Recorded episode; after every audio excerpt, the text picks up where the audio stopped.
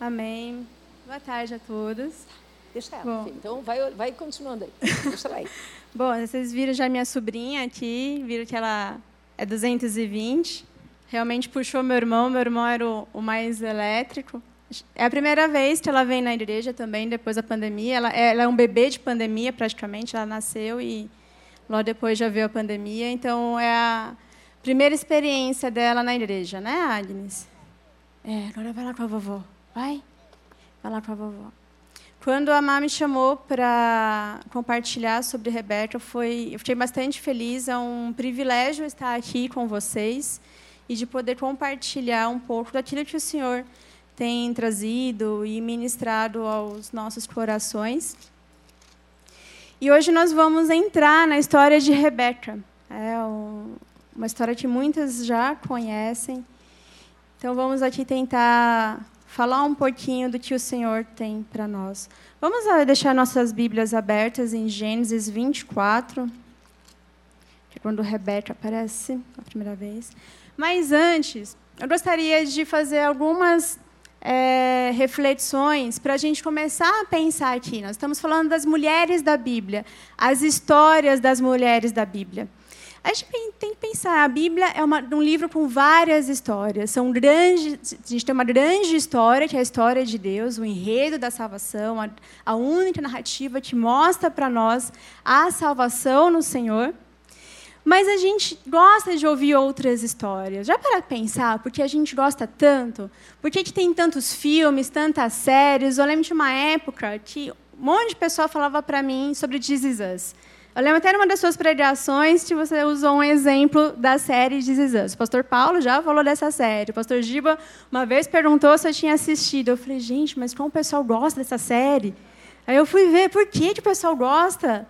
E realmente dá para se identificar ali com os personagens, independentemente da situação, da história, você teria um ponto de identificação ali.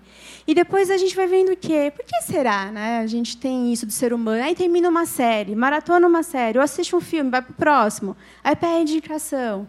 A gente senta ali durante duas horas para que alguém conte algo para nós. Muitos vão dizer que é para a gente fugir da realidade. Né? A gente tem aquela rotina corrida, complicada.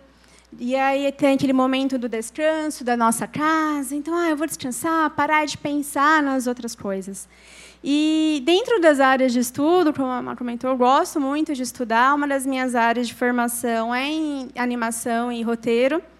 E tem um autor de roteiro, que chama Robert McKee, que ele fala sobre isso. E quando eu estava lendo, foi algo que abriu os meus olhos em relação ao porquê gostamos de histórias. E ele fala sobre isso. A gente gosta de histórias não é para fugir da realidade. A gente acha que é para fugir da realidade, que é um momento de entretenimento. Mas nós gostamos de histórias porque nós estamos em busca de uma realidade. Por que, que as pessoas gostam tanto de Jesus? Elas não estão fugindo da realidade delas, elas estão tentando encontrar uma realidade. E a Bíblia é este livro com grandes histórias, e tem uma história aqui sendo contada na história de Rebeca, que não começa com Rebeca, começa lá em Gênesis. Existe uma linha de raciocínio que Deus está construindo. Nós temos o mapa completo. A gente sabe qual que é todo o plano, qual que é todo o enredo que Deus está trazendo aqui. Rebeca não sabia. Ela não tinha esse mapa todo que a gente tem. Então, nesse momento, nosso desafio é realmente se colocar no lugar dela que ela não sabia de tudo que ia acontecer e como ia acontecer. Mesmo a gente sabendo, é o nosso exercício de tentar deixar um pouquinho de lado essa parte que a gente já sabe para tentar entender as suas emoções, suas atitudes, suas decisões. E a única coisa que Rebeca sabia era até o que aconteceu com Abraão, né? o que Deus tinha prometido ali para Abraão e a promessa em Isaac era a informação que Rebeca tinha. E que a partir da descendência de Abraão seria constituída uma grande descendência.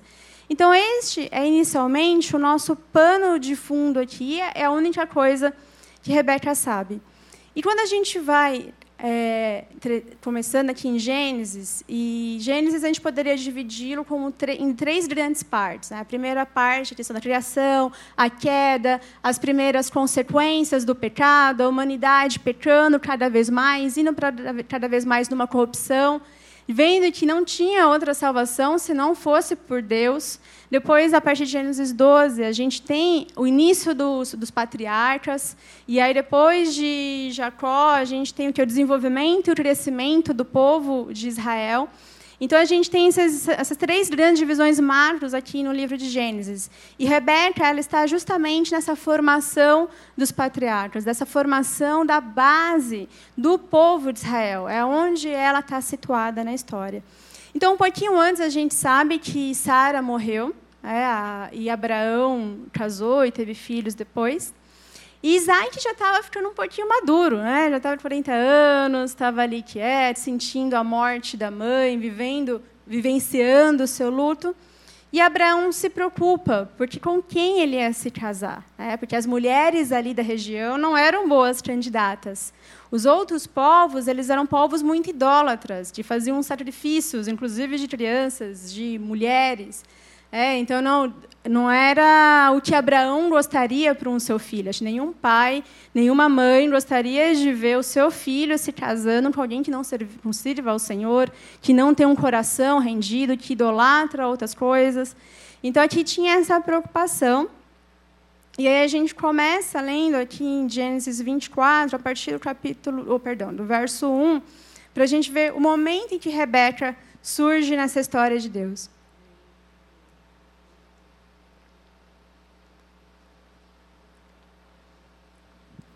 Texto diz assim: Abraão já era velho de idade, bem avançada, e o Senhor em tudo abençoara. Disse ele ao servo mais velho de sua casa, que era o responsável por tudo quanto tinha: Põe a mão debaixo da minha coxa e jure pelo Senhor, o Deus dos céus e o Deus da terra, que não buscará mulher para meu filho entre as filhas dos cananeus no meio dos quais estou vivendo, mas irá à minha terra e buscará entre os meus parentes uma mulher para meu filho Isaac. O servo lhe perguntou: E se a mulher não quiser vir comigo a esta terra? Devo então levar teu filho de volta à terra de onde vieste? Cuidado, disse Abraão, não deixe meu filho voltar para lá. O Senhor, o Deus dos céus, que me tirou da casa de meu pai, de minha terra natal, que me prometeu sobre juramento que minha descendência daria esta terra, enviará o seu anjo adiante de você para que de lá traga uma mulher para meu filho. Se a mulher não quiser vir, você estará livre do juramento, mas não leve o meu filho de volta para lá. Então o servo pôs a mão debaixo da coxa de Abraão, seu senhor, e jurou cumprir aquela palavra. O servo partiu com dez camelos do senhor, levando também do que o seu senhor tinha de melhor partiu para a Mesopotâmia em direção à cidade onde Naor tinha morado. Ao cair da tarde, quando as mulheres costumam sair para buscar água, ele fez os camelos se ajoelharem junto ao posto e ficava fora da cidade. Então orou, então orou: Senhor, Deus do meu senhor Abraão, dá-me nesse dia bom êxito e seja bondoso com meu senhor Abraão. Como vês, estou aqui ao lado desta fonte e as jovens do povo desta cidade estão vindo para tirar água. Concede que a jovem que eu disser, por favor, inclina o seu cântaro e dê-me de beber, e ela me responder, bebe, também darei água aos teus camelos, seja essa que escolheste para teu servo Isaac. Saberei assim que foste bondoso com o meu senhor. Antes que ele terminasse de orar, surgiu Rebeca, filha de Betuel, filha de Milca, mulher de Naor, irmão de Abraão, trazendo no ombro o seu cântaro. A jovem era muito bonita e virgem. Nenhum homem tivera relações com ela. Rebeca desceu à fonte, encheu seu cântaro e voltou. O servo apressou-se ao encontro dela e disse: Por favor, dê-me um pouco de água do seu cântaro. Beba, meu senhor, disse ela, e tirou rapidamente dos ombros o cântaro e o serviu. Depois que lhe deu de beber, disse: Tirarei água também para os seus camelos até saciá-los. Assim ela esvaziou depressa seu cântaro no bebedouro e correu de volta ao poço para tirar mais água para todos os camelos. Sem dizer nada, o homem observava atentamente para saber se o Senhor tinha ou não coroado de êxito a sua missão. Quando os camelos acabaram de beber, o homem deu à jovem um pendente de ouro de seis gramas e duas pulseiras de ouro de 120 gramas. E perguntou: De quem você é filha? Diga-me, por favor, se há lugar na casa de seu pai para eu e meus companheiros passarmos a noite.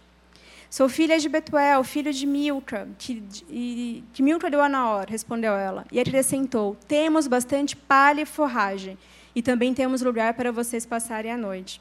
Então o homem curvou-se em adoração ao Senhor, dizendo: Bendito seja o Deus do meu senhor Abraão, que não retirou sua bondade e sua fidelidade do Senhor quanto a mim. O Senhor me conduziu na jornada até a casa dos parentes do meu senhor. Até aqui. A gente vê que desde o começo o Senhor está guiando tudo. Aqui nessa história, acho que é algo muito importante, a gente vai falar de Rebeca, mas aqui um ponto importante é o temor que esse servo tinha em relação ao Deus de Abraão. É, é, a gente sabe que naquela época não existia esse conhecimento de Deus, desse relacionamento pessoal que nós temos hoje. Era o Deus de Abraão, o Deus de Isaac, o Deus de Jacó. Mas a gente vê esse temor e esse cuidado de não escolher simplesmente uma mulher. A ordem que Abraão deu foi escolha uma mulher da minha família. Ponto. Mas para esse servo não era apenas uma mulher da família de Abraão, era a mulher que Deus queria. Quem era a mulher que Deus iria preparar para continuar essa história que Deus está nos contando do seu plano, da sua promessa? E aí, com o temor, ele se coloca diante de Deus e Deus responde a sua oração. E Rebeca, uma jovem, bonita, virgem, pura, vem e serve a este Senhor. Aqui, logo nesse texto, a gente já vê algumas características de Rebeca. Justamente, primeiro, o olhar que ela tinha para a situação. É, ela está ali, o senhor, aquele senhor, o servo, pediu a água, mas ela viu os camelos. Ele pediu água só para ele, mas ela viu, imaginou, puxa, aqueles camelos devem estar com sede depois de uma viagem. Ela entendeu a situação e teve o que a iniciativa de ir pegar águas água e servia aos camelos. Ela foi além do que o servo tinha pedido a ela. E depois, quando ela chega até a sua casa, ou melhor, e antes, é, quando ele pede um lugar para descansar, ela não foi primeiro pedir autorização para o irmão e para a mãe. Ela prontamente, sim, pode ficar lá em casa, tem lugar. Ela já tomou a decisão. E naquela época era o primogênito, era o irmão dela, Labão. A gente entende que aqui o pai dela já deveria ser falecido, porque Labão é o que estava tomando conta de tudo, e o filho mais velho era aquele que assumiu o papel de patriarca, de, de responsável pela casa quando o pai é, falecia. Mas ela vai por conta própria e já toma a sua decisão. Então a gente já vai vendo aí que era uma mulher bastante decidida. E no decorrer desse capítulo, quando está ali o servo conversando com Labão, com a mãe, e aí, e aí, óbvio que Labão, a gente já tem a história toda dele, ele já fica encantado com o ouro que ela parece, né? E a gente sabe que não é à toa esse encantamento que ele tem ao ver o ouro, claro, se o Senhor disse para levar, pode levar, né? E aí a gente vai vendo que é, o Senhor guiando tudo aqui. E quando chega a hora de ir embora, Labão e a mãe pedem: ah, puxa, nossa filhinha, minha irmã mais nova embora, deixa mais dez dias aqui com a gente. Mas o servo, não, ele precisa logo cumprir a sua missão, precisa voltar para o seu senhor. E aí ela tem o papel de decidir. Né? Labão fala: vamos chamar a jovem, que ela decida. Ela poderia dizer: não vou. Ela poderia tomar uma decisão. Ela poderia ter pedido para ficar mais dez dias já que ia casar, ia para uma outra terra. Não, ela disse: Eu vou, quero ir. E assim ela foi todo o tempo decidida e convicta daquilo que ela estava fazendo. E quando a gente vê depois, no, na sequência, quando ela conhece Isaac, o servo conta tudo para Isaac do que aconteceu, e aí finalmente eles celebram ali de uma forma bem simples o casamento, né? Vai para a tenda de Sara. A gente vê o quê? Que a Bíblia fala que a partir de Rebeca, é, Isaac foi consolado da morte da sua mãe e ele a amou. Então, a mulher decidida, uma mulher que sabia o que queria e amada pelo seu marido. O que ela queria querer mais, né? Qual mulher que não gostaria de ser decidida, independente, quase, né? Tomou ali a decisão, servia e ainda amada por um bom marido. Então, até aqui, a gente olha, puxa, está tudo bem, tem tudo para ser um daqueles filmes de romance perfeito que a gente assiste domingo à tarde, depois do almoço na Netflix. Né? Tá tudo aqui maravilhoso, é final feliz que a gente vai ter. Um casal, ela mais jovem do que, né? Zach já era quarentão aqui. É, apesar que naquela época, 40 anos era novo também. Então, aqui a gente já vê aqui um casal apaixonado, iniciando a vida, só que a gente sabe que existem as consequências do pecado. É, Deus nos libertou do pecado, glória a Deus, mas nós vivemos na consequência. E nós somos falhos. Nós cometemos erros. E uma história que, sim, que poderia ter tudo e que tinha tudo para dar certo aqui, logo na sequência a gente já viu aqui os desafios. Rebeca não conseguir engravidar. E aí, depois de muito tempo, Isaac vem daquela situação, ele faz o quê? Ele ora.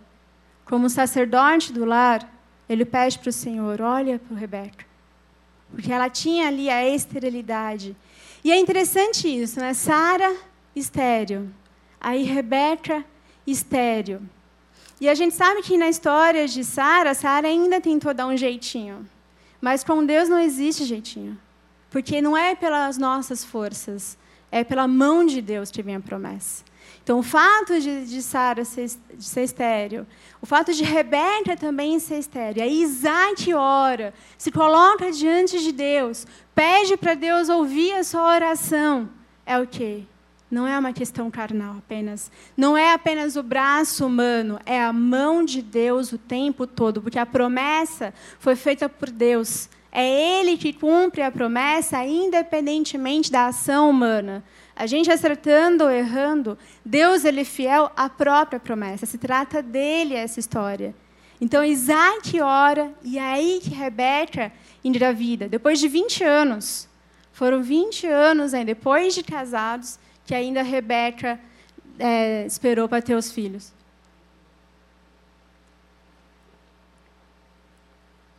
E na gestação já vem um desafio. Né? Eu não tenho filhos, então eu não sei como é uma gestação. Eu tenho só a minha sobrinha que estava correndo aqui. Pelo menos, graças a Deus, a gestação dela, da minha cunhada, foi tranquila. Minha mãe, eu sei que ela não teve gestação tranquila dos dois filhos. É, inclusive, os médicos falaram para ela que ela não poderia ter filhos. Ela teve dois.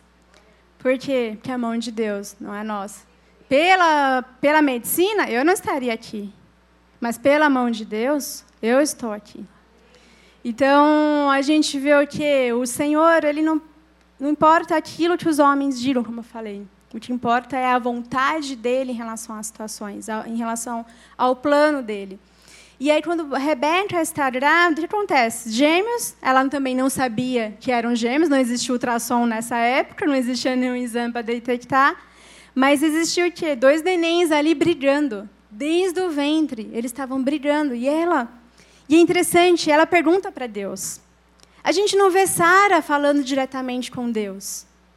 A gente vê Abraão intermediando a situação em que o anjo veio e Sara duvidou, riu por causa da, do que ele falou que ela engravidaria. Deus fala com Abraão, fala com Sara através de Abraão. Aqui, Rebeca não usa Isaac, não pede para Isaac orar novamente. Ela vai e ora. Ela pergunta para Deus o que está acontecendo. E Deus responde para ela. Numa época em que era mais comum esse relacionamento ser do patriarca, ser do homem, Deus falou com Rebeca. E aí ele fala: duas nações estão no seu ventre, já desde as suas entranhas, dois povos se separarão. Um deles será mais forte que o outro. Mas o mais velho servirá ao mais novo. Agora pensa, como seria ouvir isso? ter dois filhos, mesmo que não sejam gêmeos, saber que são dois filhos ou três filhos. Ouvir de Deus que são dois povos, que eles vão brigar. E o mais velho vai servir o mais novo. Como mãe, como pai, qual seria o sentimento? Ter de escolher. É, ver que, que Deus está escolhendo entre um dos filhos. A gente não viu Rebeca pelo menos o texto não diz se ela perguntou algo para Deus. A gente não sabe o que aconteceu ali. Em teoria, pelo texto, a gente só entende que foi essa conversa, ela guardou ali com ela e ponto. Né? O texto não nos dá mais informações em relação a isso. E quando nascem os dois, vem primeiro Isaú, que era ruivo, tinha um corpo peludo, por isso chamou Isaú. E aí Jacó vem segurando o pé. Né? Deus ele tem as suas ironias em relação a isso, que o nome de Jacó é como suplantador, aquele que pisa, aquele que segura. Né? Tem esse significado, o nome de Jacó. E aí os meninos começam a crescer. Isaú se torna aquele caçador, habilidoso, orgulho do pai, né? aquele homem forte. E e Jacó era já mais tranquilo, vamos pastorear umas ovelhas, vou ficar nas tendas, não quero esse negócio de caçar. E aí Isaac preferia Esaú porque gostava de comer suas caças e Rebeca preferia Jacó. Aqui não fala por que Rebeca preferia Jacó, mas a gente pode né, entender pelo que aconteceu antes, porque ela sabia que o mais novo seria estaria acima do mais velho. Só que aqui é um ponto importante. Né? A gente está vendo o quê? Imagina que nós estamos assistindo um filme mesmo. Né? Nós somos espectadores nessa história, estamos entrando nessa realidade e nos identificando com ela. É aquele momento que a gente olha, puxa, como que um pai uma mãe escolhem um dos filhos e rejeita o outro. E olha a motivação. Isaac preferia Isaú porque gostava de comer as caças dele. Isso é motivo? Ou melhor, existe motivo para preferir um filho em vez de outro? Né? E aí a gente tem um problema, porque o motivo deles escolherem um ao outro era baseado nas expectativas que eles tinham, baseada nas próprias expectativas. E é muito comum, quando os pais têm os seus filhos, sonhar com os filhos. Às vezes recebe uma palavra do que vai acontecer com aquela criança, né? a gente tem, como cristãos, vem, apresenta diante do Senhor o neném, e recebe uma palavra, de repente uma oração, e a gente guarda aquilo. Quais são as expectativas que nós criamos em relação à palavra de Deus? Nós realmente cremos que Ele tem o poder de tudo que é Ele que está no controle, independentemente do que eu faça? Ou eu deixo isso se misturar com as minhas próprias expectativas do que eu quero? E aí a gente vê o quê? Muitas vezes, muitos filhos vivendo a vida dos pais. Eu já estou há alguns anos no canal Jovem, é, cuidando ali de jovens, mais das meninas. E eu não sei contar nos dedos das duas mãos, dos pés, quantos casos de meninas, de mãe, de moças e até de alguns rapazes que estavam tentando lidar com as expectativas dos pais. Porque o pai queria uma coisa, a mãe queria uma coisa, esperava uma atitude. A gente tem casos de pais que ainda não são cristãos, e nós oramos para ser cristãos, que não permitem que os filhos venham. Se, quando permitem, permite uma vez por semana na, na igreja.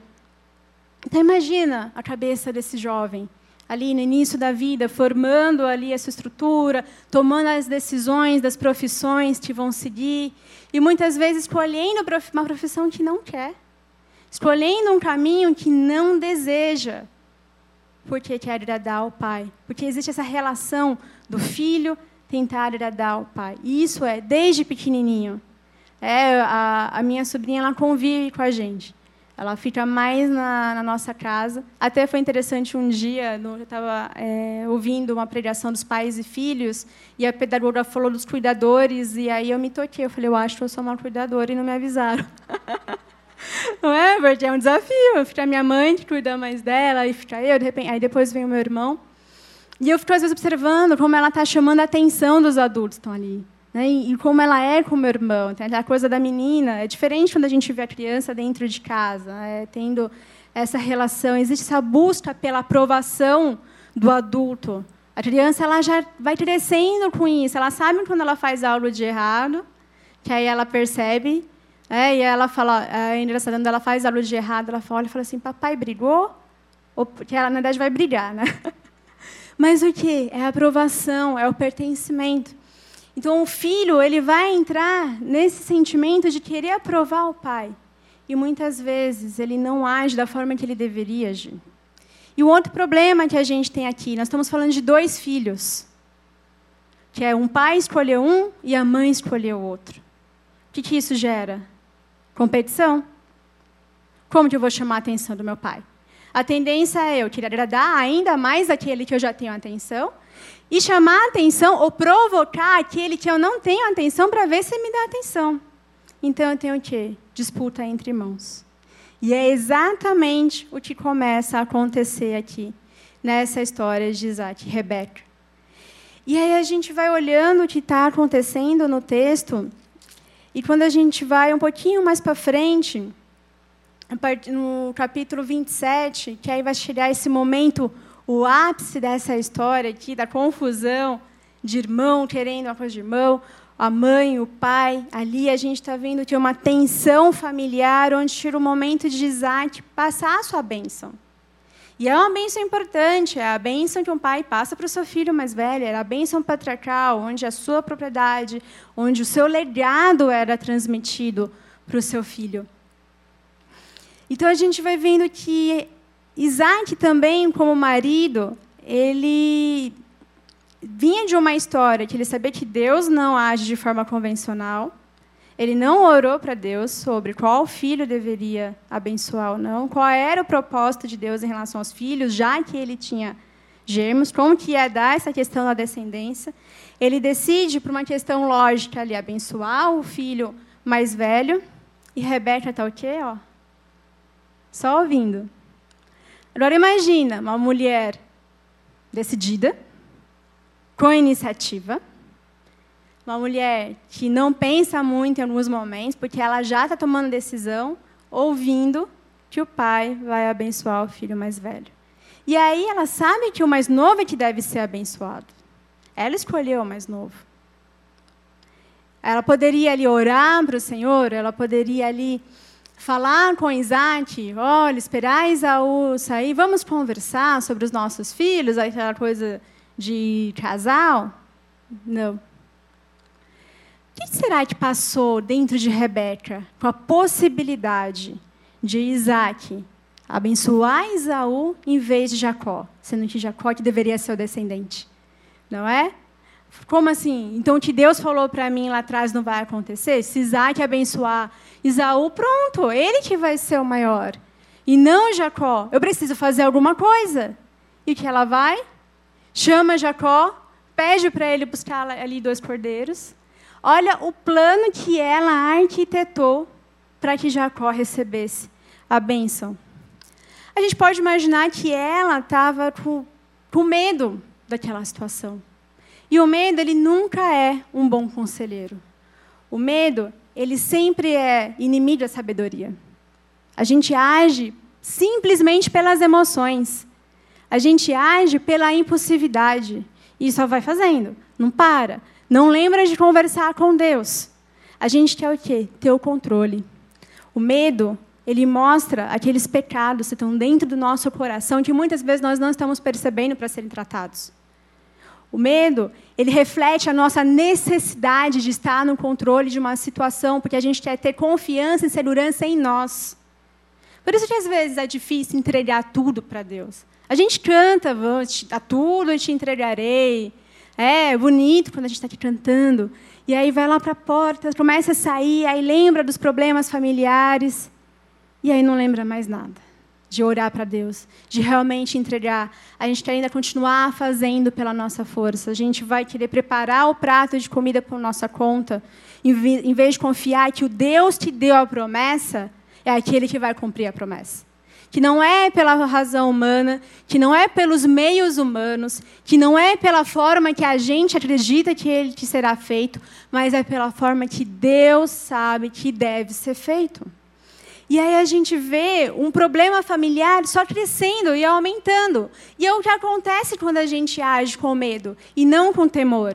Existe uma diferença muito grande entre ter medo e temor. Às vezes parece que um sentimento é próximo ali, porque o temor também dá aquele receio, aquele frio na barriga, mas o temor ele me aponta para Deus. Ele me aponta para confiar em Deus. O temor, eu reconheço a minha fraqueza, eu reconheço que eu sou humana, eu reconheço a minha vulnerabilidade e a coloco diante de Deus para que Ele haja, para que Ele vá à frente. Eu reconheço que eu sou pecador, como Paulo falava, eu sou, a maior, eu sou o maior dos pecadores. Eu estar aqui hoje, eu não posso ter medo, eu tenho que ter temor. Tem aquele frio na barriga, aquele receio de ser fiel à palavra, de ser fiel às escrituras, de ter a sensibilidade de ouvir o Espírito Santo, porque é Ele que deve falar, é Ele que tem que direcionar. Eu preciso ter esse temor para buscar Ele. Eu não posso ter segurança em mim. Eu lembro que até quando a gente estava nos seminários, os pastores falavam: o problema de um pregador é quando ele pede o temor para pregar, porque significa que ele está confiando nele mesmo e não no Espírito Santo. Em tudo que a gente faz da nossa vida, nós precisamos ter esse temor, porque é para Deus. Nós estamos fazendo para o autor da nossa salvação. Agora, o medo, a gente tira Deus do centro. A gente quer ter o controle. A gente quer ter esse sentimento de estar controlando a situação. E uma mulher decidida, uma mulher que sabe o que quer, com medo, é um perigo muito grande. É aquela que derruba a casa. E é justamente o que Rebeca vai causar aqui que a gente sabe que ela faz.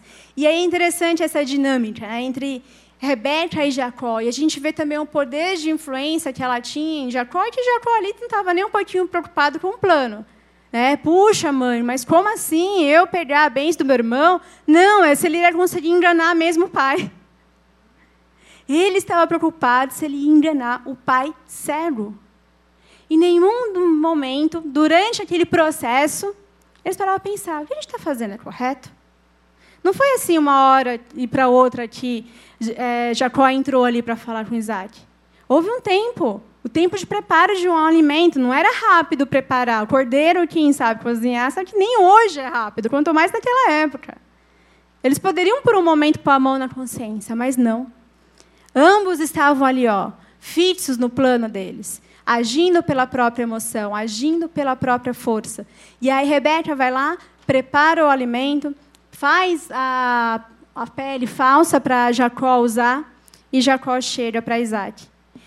E aí, quando ele está lá, ah, e uma parte importante, Rebeca estava tão convicta da, da sua ação, daquilo que ela deveria fazer, que quando ele manifesta a sua preocupação de Isaac perceber que ele não era Isaú e aí amaldiçoá-lo, o que, que Rebeca fala? Que caia sobre mim a sua maldição. É, aquela oração que a pessoa não sabe o que ela está pedindo. Uma maldição de Deus, eu acho que realmente ela não tinha noção do que estava acontecendo. A gente vê como que Rebeca não estava raciocinando de forma lúcida.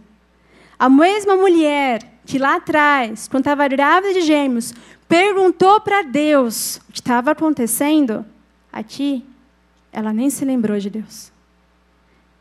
Falar com Deus não é sinônimo de intimidade. Eu posso falar um dia, posso falar outro, aí no outro eu não falo. Aí eu lembro do culto. Ah, talvez no culto eu fale. Mas para que eu vou para o culto agora? Né? Para que está tudo online, eu não preciso mais voltar. Vou ficar na minha casa, está mais confortável. Para que eu vou ter a comunhão uns com os outros? Né? Deus pode trazer uma palavra por um irmão? Pode, mas também se não trouxer, não tem problema. É, a gente não cria aquela intimidade com Deus. Aqui a gente vê essa falta do relacionamento, que é totalmente diferente de quando a gente vê o relato da mulher de Provérbios 31. É uma mulher que teme ao Senhor, que levanta cedo, que cuida da sua casa, uma mulher intercessora, uma mulher que é louvada não porque faz muita coisa, não porque está sobrecarregada, mas por causa da sua intimidade com Deus. E a sua família é bem-aventurada, por causa de uma mulher que teme ao Senhor. Aqui a gente não vê essa sabedoria em Rebeca. E por causa da atitude dela, Jacó recebe a bênção no lugar de Isaú. E aí a gente vai vendo que a história só vai o quê? Complicando. Esse é aquele momento do filme que a música está mais tensa, as cenas estão mais rápidas. E aí Jacó, Isaac por um tempo fica confuso ali, mas ah, a voz é de Jacó, mas o, o pelo é de Isaú. Bom, já eu estou cego mesmo, vou, vou abençoar É, e Jacó pede a bênção do irmão. E quando Isaú chega, que aí Isaac fica ali confuso, ué, mas ele acabou de sair, como é que chegou? E aí, conforme a mente dele vai entendendo o que acontece, e aí ele fala que Isaac, com astúcia, pegou a bênção do irmão. Isaú, cheio de amargura, ele já tinha amargura. A gente sabe um pouquinho antes que o que Isaú faz é se casar com as mulheres que os pais não queriam. Ele já tinha provocado um pouco, ali, Rebeca. Ele já tinha aquele dedo de amargura, ele sabia que não poderia pegar mulheres da, dos outros povos, se não fosse da família dele. E o texto fala que aquilo trouxe grande amargura para Rebeca e Isaac. A gente vê o momento em que Isaú dá sua, o seu direito de primogenitura por causa de um prato de lentilha. Esse direito de primogenitura não é só o fato de ser o filho mais velho. Ah, tá bom, sou filho mais velho. Na cultura existia o quê? Esse papel de ser aquele que ia receber o dobro da herança do pai, receberia mais bênçãos do pai, além dessa bênção do que teria que Jacó pegou. Ele era aquele que seria o responsável por administrar a propriedade do, do pai e cuidar da mãe. E esse era um presente que era dado para o filho mais velho, era uma honra que o próprio Deus for, permitiu ali. Quando Isaú rejeitou o seu direito de primogenitura, ele não estava dizendo só não ali para o pai e para a mãe. Ele estava negando ao próprio Deus. Ele desprezou Deus. O coração dele já estava distante. O coração dele não estava próximo de Deus ali. E aqui vai só vir o ápice. É o quê? Um filho alimentando cada vez mais uma amargura. E aí chega a gota final. Né? O irmão mais novo já era o protegido da mãe. Perde a benção dele. Vem com astúcia e aquilo revolta. E aí ele implora para Isaú: me dá a bênção, pai, mas nada sobrou para mim. Não. Toda a bênção principal foi dada para Jacó. E aí vem essa fúria de um irmão contra o outro. A gente falou, quando os pais preferem um dos filhos, só aumenta a rixa. A gente vê a astúcia de Jacó e a gente vê a amargura de Isaú brigando. E aí, depois desse rancor, a Bíblia fala que Isaú guardou rancor contra Jacó. E aí ele dizia o quê? Quando passassem os dias de luto pela morte do meu pai, então matarei Jacó. Percebam que a preocupação dele era apenas Isaac. Ele não estava preocupado se Rebeca ia viver para ver isso. Se estivesse viva, ele mataria ele estava distante do coração da sua mãe. Rebeca aqui, ela não conseguiu alcançar o coração do filho mais velho. E aí, quando Rebeca sabe disso, o que ela fala para Jacó? Fuja. Ela manda Jacó, olha o desespero, olha o que a falta de sabedoria faz. Ela manda Jacó para um lugar onde ele não deveria ir. A gente sabe que depois Deus ele é soberano, ele tem o controle de tudo. Mas Deus tira Abraão daquela terra, porque era uma família idólatra também. A gente vê vários problemas naquela família. Deus tirou intencionalmente, necessariamente, Abraão dali. Quando é, Abraão pede para o servo buscar uma mulher, ele fala: Não deixe o meu filho voltar para lá. Traga a mulher para cá. Se ela não quiser, está livre. Mas não deixa meu filho voltar para aquela terra. E o que Rebeca faz? Manda o filho para onde não deveria ir. Ou a consequência da gente não parar nenhum momento para ouvir a Deus. O pecado, ele não é uma montanha que a gente tropeça. A gente não tropeça numa montanha. É fácil se desviar de uma montanha. O pecado é como pequenas pedras. Só vai piorando. E um tombo vai sendo maior do que o outro. E quando a gente, quando a gente não para em nenhum momento, a situação só piora. Então aqui a gente já tem aqui toda uma confusão familiar. A gente tem dois irmãos brigando, um querendo matar o outro. A gente não tem os detalhes de como ficou a relação de Isaac e Rebeca depois disso. Imagina o marido ser enganado pela esposa e depois ele sabendo disso. O problema familiar que tem aqui dentro de casa, tudo pela falta de sabedoria de, Isaac, de Rebeca nesse momento. E aí, quando ela fala para ele fugir, para ir para a casa da, do irmão dela, ela fala: Por que perderia eu, vocês dois, num só dia? Aqui ela lembra: são dois, não é um. Diante da morte, da possibilidade da morte de um dos filhos, ela pensa: são dois. A gente vive períodos que a gente está saindo ainda de muitos momentos de luto. Né? A gente sabe que a pandemia trouxe muito a dor presente. E a morte ela traz muitas reflexões. E muitas vezes a morte ensina mais sobre a vida do que a própria morte em si. Nos ensina a viver. Nos ensina a mostrar aquilo que é importante, aquilo que tem valor de fato. Diante da possibilidade de um filho, da tragédia de um filho matar o outro, ela percebe: são dois. Como uma mãe pode perder dois filhos num só dia? Só que o que acontece. E ela ainda fala depois, né, é, que ela já estava desgostosa da vida. Por quê? Porque Isaú tinha se casado com mulheres daquela terra. E um dos motivos também dela pedir para Isaac, para perdão, para Jacó e para a terra do irmão era para buscar lá uma esposa, porque se eles casassem com uma daquelas mulheres, ela fala: perderei a razão de viver. Olha a tragédia familiar que a gente tem aqui.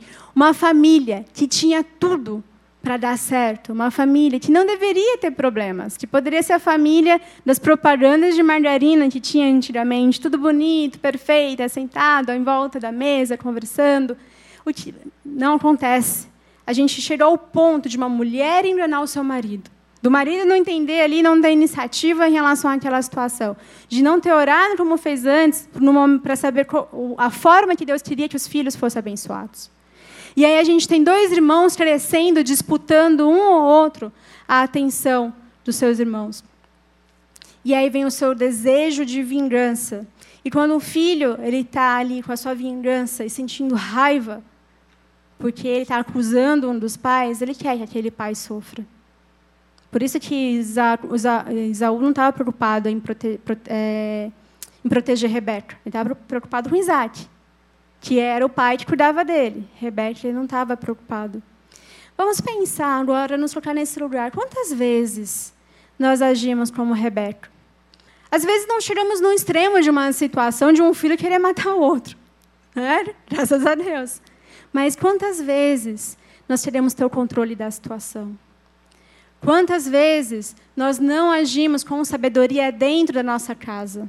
Respondemos fora de hora ou não respondemos da forma correta quando deveria, não fala com sinceridade, está uma situação ali, conflito, está uma situação difícil, e a gente não está diante de Deus buscando, orando para pedir perdão. Em nenhum momento a gente vê Rebeca indo conversar com Isaú. A gente vê Isaac conversando com Jacó. Mas a gente não vê Rebeca falando com o seu filho. Olha o nível de distanciamento que ela teve dele. E, a raiva que o seu filho criou em relação a ela. E muitas vezes nós temos casos, histórias de pais que não souberam como amar seus filhos. Ou melhor, demonstrar o amor. A gente vê por essa fala de Rebeca que ela amava Isaú. Mas ela não soube dizer para Isaú como ela amava. Muitas vezes os pais querem fazer o bem, mas por causa das suas marcas passadas também, porque pode ser pai mãe, mas nós, todos nós somos filhos. Eu não sou mãe, mas eu sou filha. Talvez algumas ali já sejam avós, ou outras não tiveram filhos, mas todos nós somos filhos. E os nossos pais também têm suas marcas. E às vezes eles erram por causa das suas marcas. E muitas vezes não sabe por que está errando, quer fazer certo. E dói ver o filho triste. Te deve ser muito ah, doloroso para a mãe, para o pai, ver que ele é o causador do choro e da dor do seu filho. Mas a gente tem a iniciativa de pedir perdão, como pai, como mãe, ou orgulho nessa hora, falar mais alto. Puxa, o pai, é a mãe, é a figura de autoridade. Na minha infância, Acho que uma das coisas que mais chamou a atenção da minha criação e do meu irmão é que meus pais pediam perdão para a gente quando eles erravam. Eu lembro quando meu irmão era pequeno, minha sobrinha, vocês viram que ela é, vai para lá e para cá, o meu irmão não era muito diferente. Toda semana minha mãe estava na escola por causa do meu irmão. É, ele não parava de falar, às vezes a professora estava lendo a prova, e ele respondia a prova quando ela estava lendo. E uma dessas, professora puxou a orelha dele, em sala de aula. Meu irmão chegou em casa, contou, meus pais foram na escola, e a professora mentiu. Ela falou, não, não puxei a orelha do seu filho. Meu irmão tinha, foi na primeira série, né, tinha sete anos. E eu lembro disso, eu sou três anos mais nova que meu irmão. É, e eu lembro do dia que meus pais chegaram em casa e meu irmão apanhou, porque ele mentiu. Eu lembro da cena, foi na sala de casa. Eu estava do lado. Eu sempre fui aquela, eu sempre fui mais tranquila que o meu irmão. Não quer dizer que eu seja mais calma. eu tenho a personalidade forte, mas eu sou aquelas mais tranquilas, ficava assim, só olhando o que estava acontecendo, né? E aí eu lembro do meu irmão apanhando. Passou o ano escolar, e aí, na última reunião do ano de pais e professores, minha mãe estava conversando com a professora, e aquela coisa falando de filho, ah, o Flávio, não sei o quê. Ela deixou escapar que tinha, de fato, puxado a orelha do meu irmão. Então, acho que minha mãe deve ter engolido vários sapos naquele momento para não voar na professora.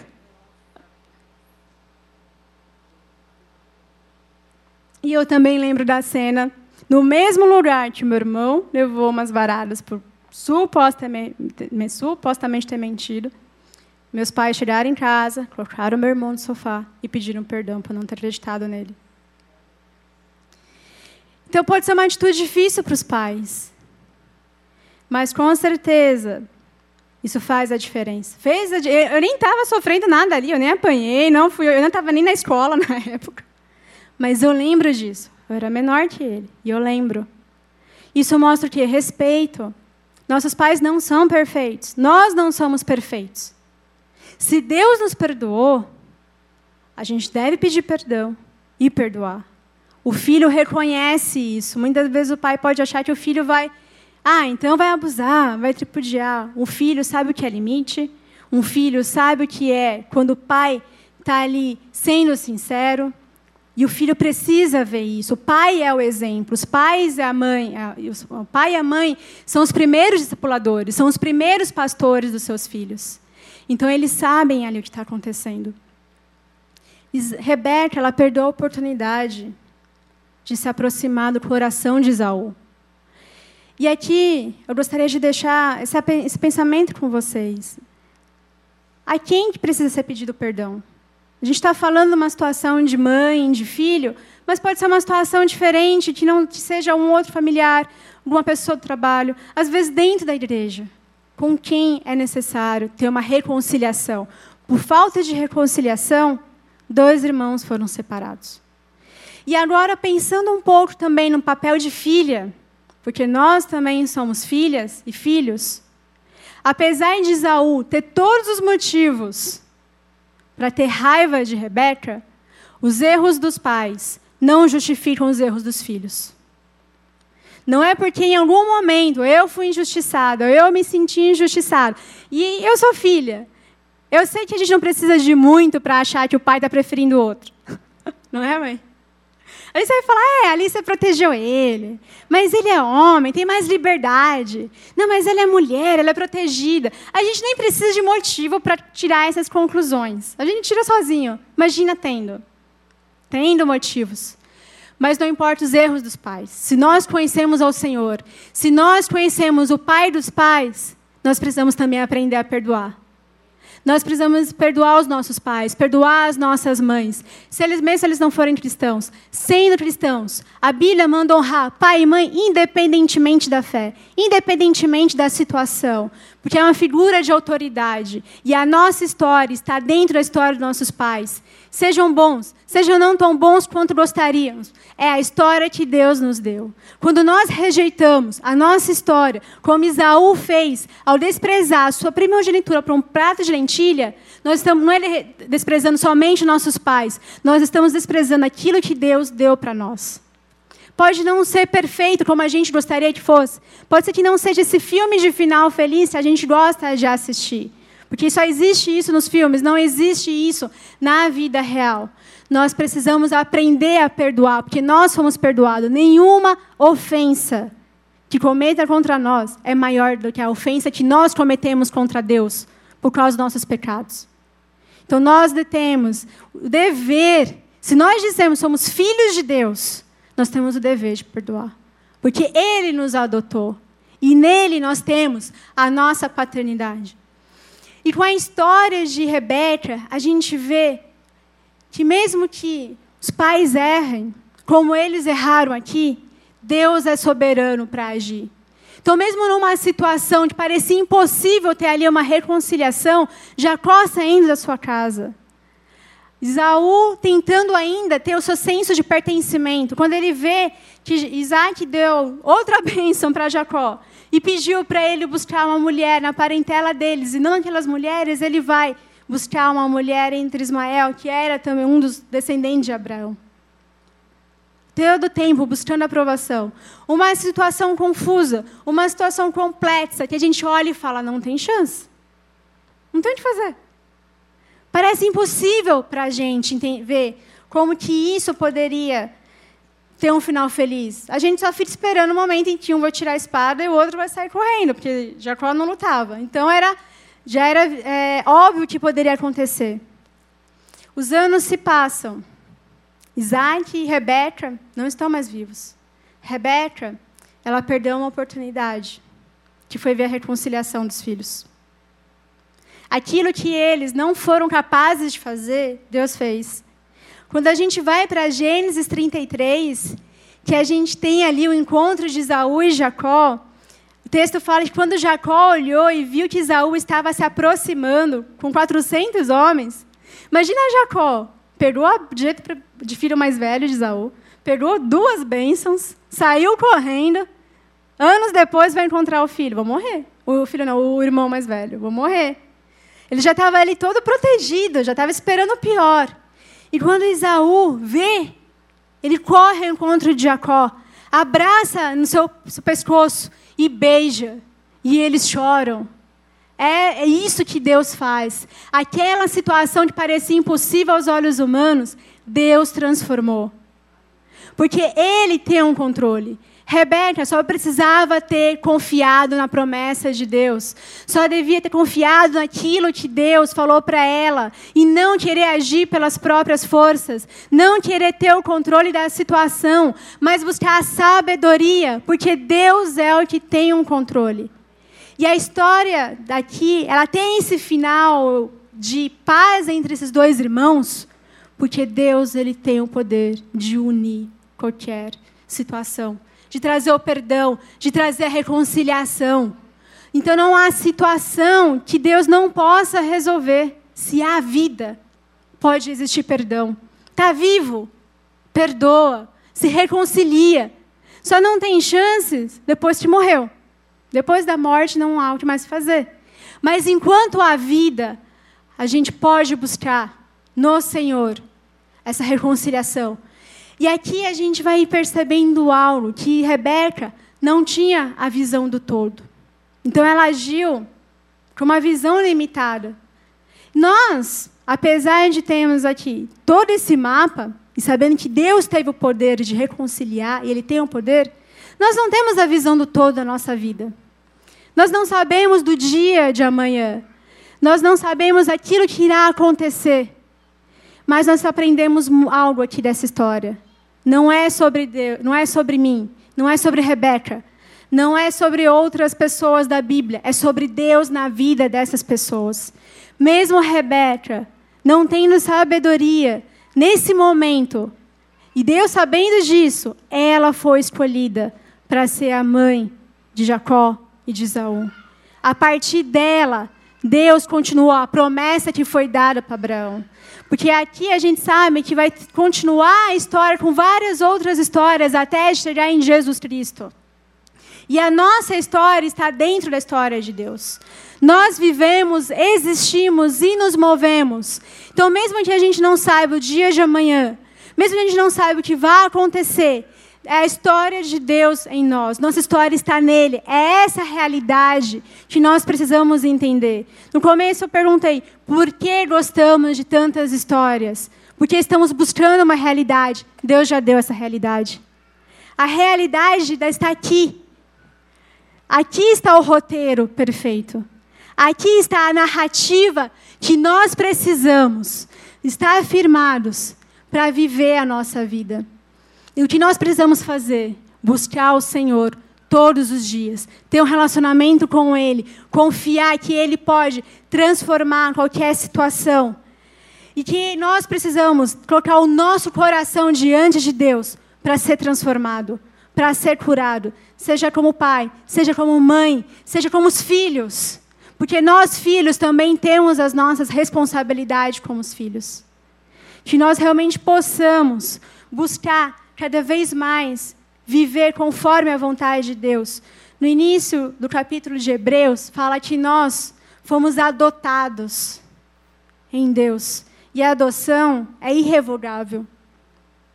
Nós fomos adotados, somos filhos e filhas de Deus. A nossa história está no Senhor.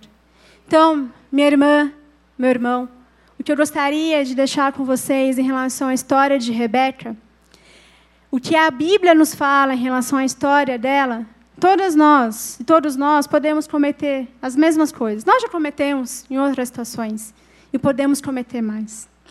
Mas a mesma história nos mostra que nós precisamos pedir para Deus nos ajudar, para que não cheguemos ao extremo de uma mãe que não tem diálogo com seu filho, mas que nós possamos buscar diálogo na nossa casa, na nossa família, com as pessoas, com os nossos parentes, com as pessoas com quem a gente teve algum desentendimento, porque é isso que Deus deseja de nós. É assim que nós mostramos que somos filhos de um Pai reconciliador.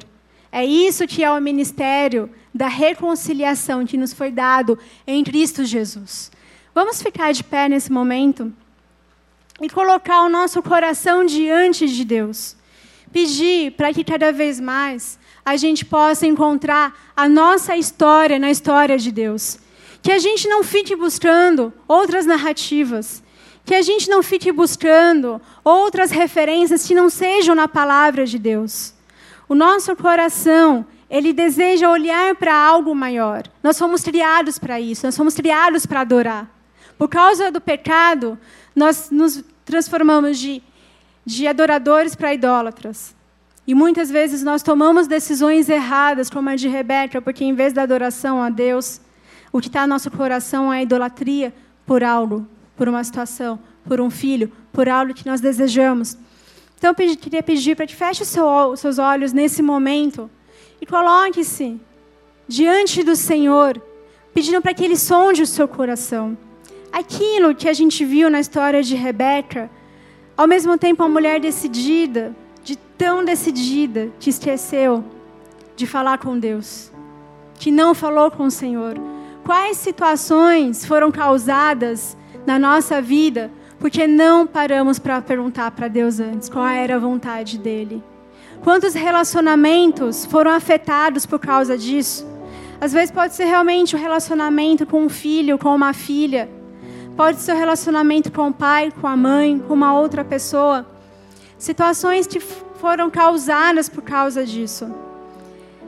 Da mesma forma que o Senhor reconciliou dois irmãos que cresceram competindo um com o outro, um irmão que, que, que roubou a bênção do outro, o irmão que queria matar o seu irmão mais novo, Deus transformou essa história trazendo perdão, trazendo reconciliação.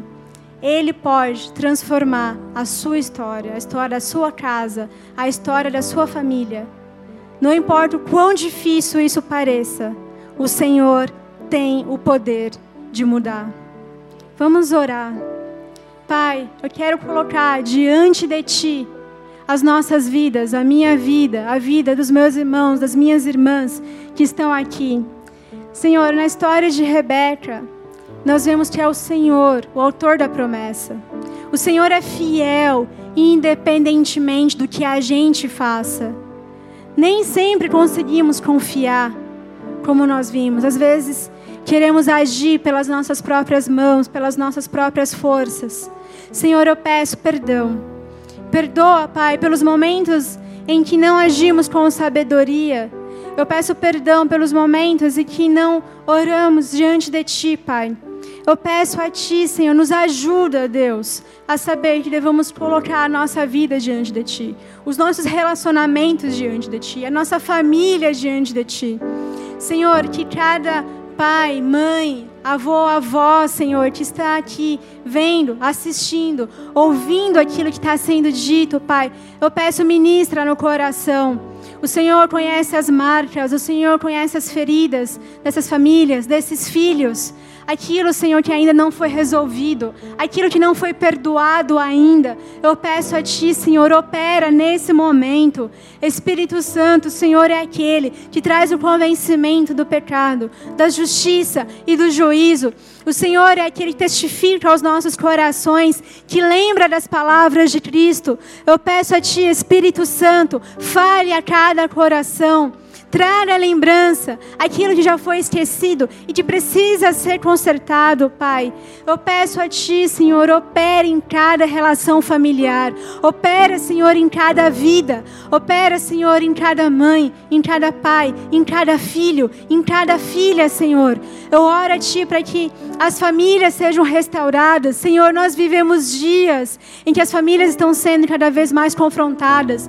Nós vivemos dias em que os relacionamentos desde cedo, Pai, estão sendo desfeitos, onde há conflitos, onde há falta de intimidade e comunhão. Nós temos visto, Pai, diversas narrativas desconstruindo a família que o Senhor planejou desde o início, Pai. Eu peço a Ti, Senhor, restaura as famílias, restaura os casamentos, Pai, restaura os relacionamentos dos pais com seus filhos, Pai. Traga o perdão, Senhor, para que nós possamos ser verdadeiramente uma igreja que age com contra a cultura. Quando a cultura diz que o casamento não é o que nós pregamos, Pai, que nós mostramos sim, é isso que nós teremos. Esse é o casamento que nós teremos. Esta é a família que nós teremos. O homem, a mulher e seus filhos que servem a Ti, Pai. Nesses dias difíceis de confronto com o Evangelho, eu peço, Senhor, restaura e que nós possamos ser verdadeiramente ministros da reconciliação. Conserta os lares, Pai.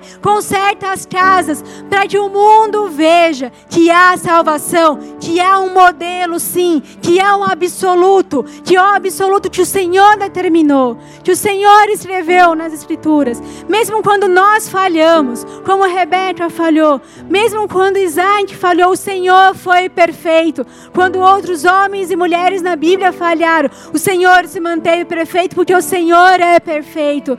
Por isso, nesse momento, eu clamo a Ti, Senhor.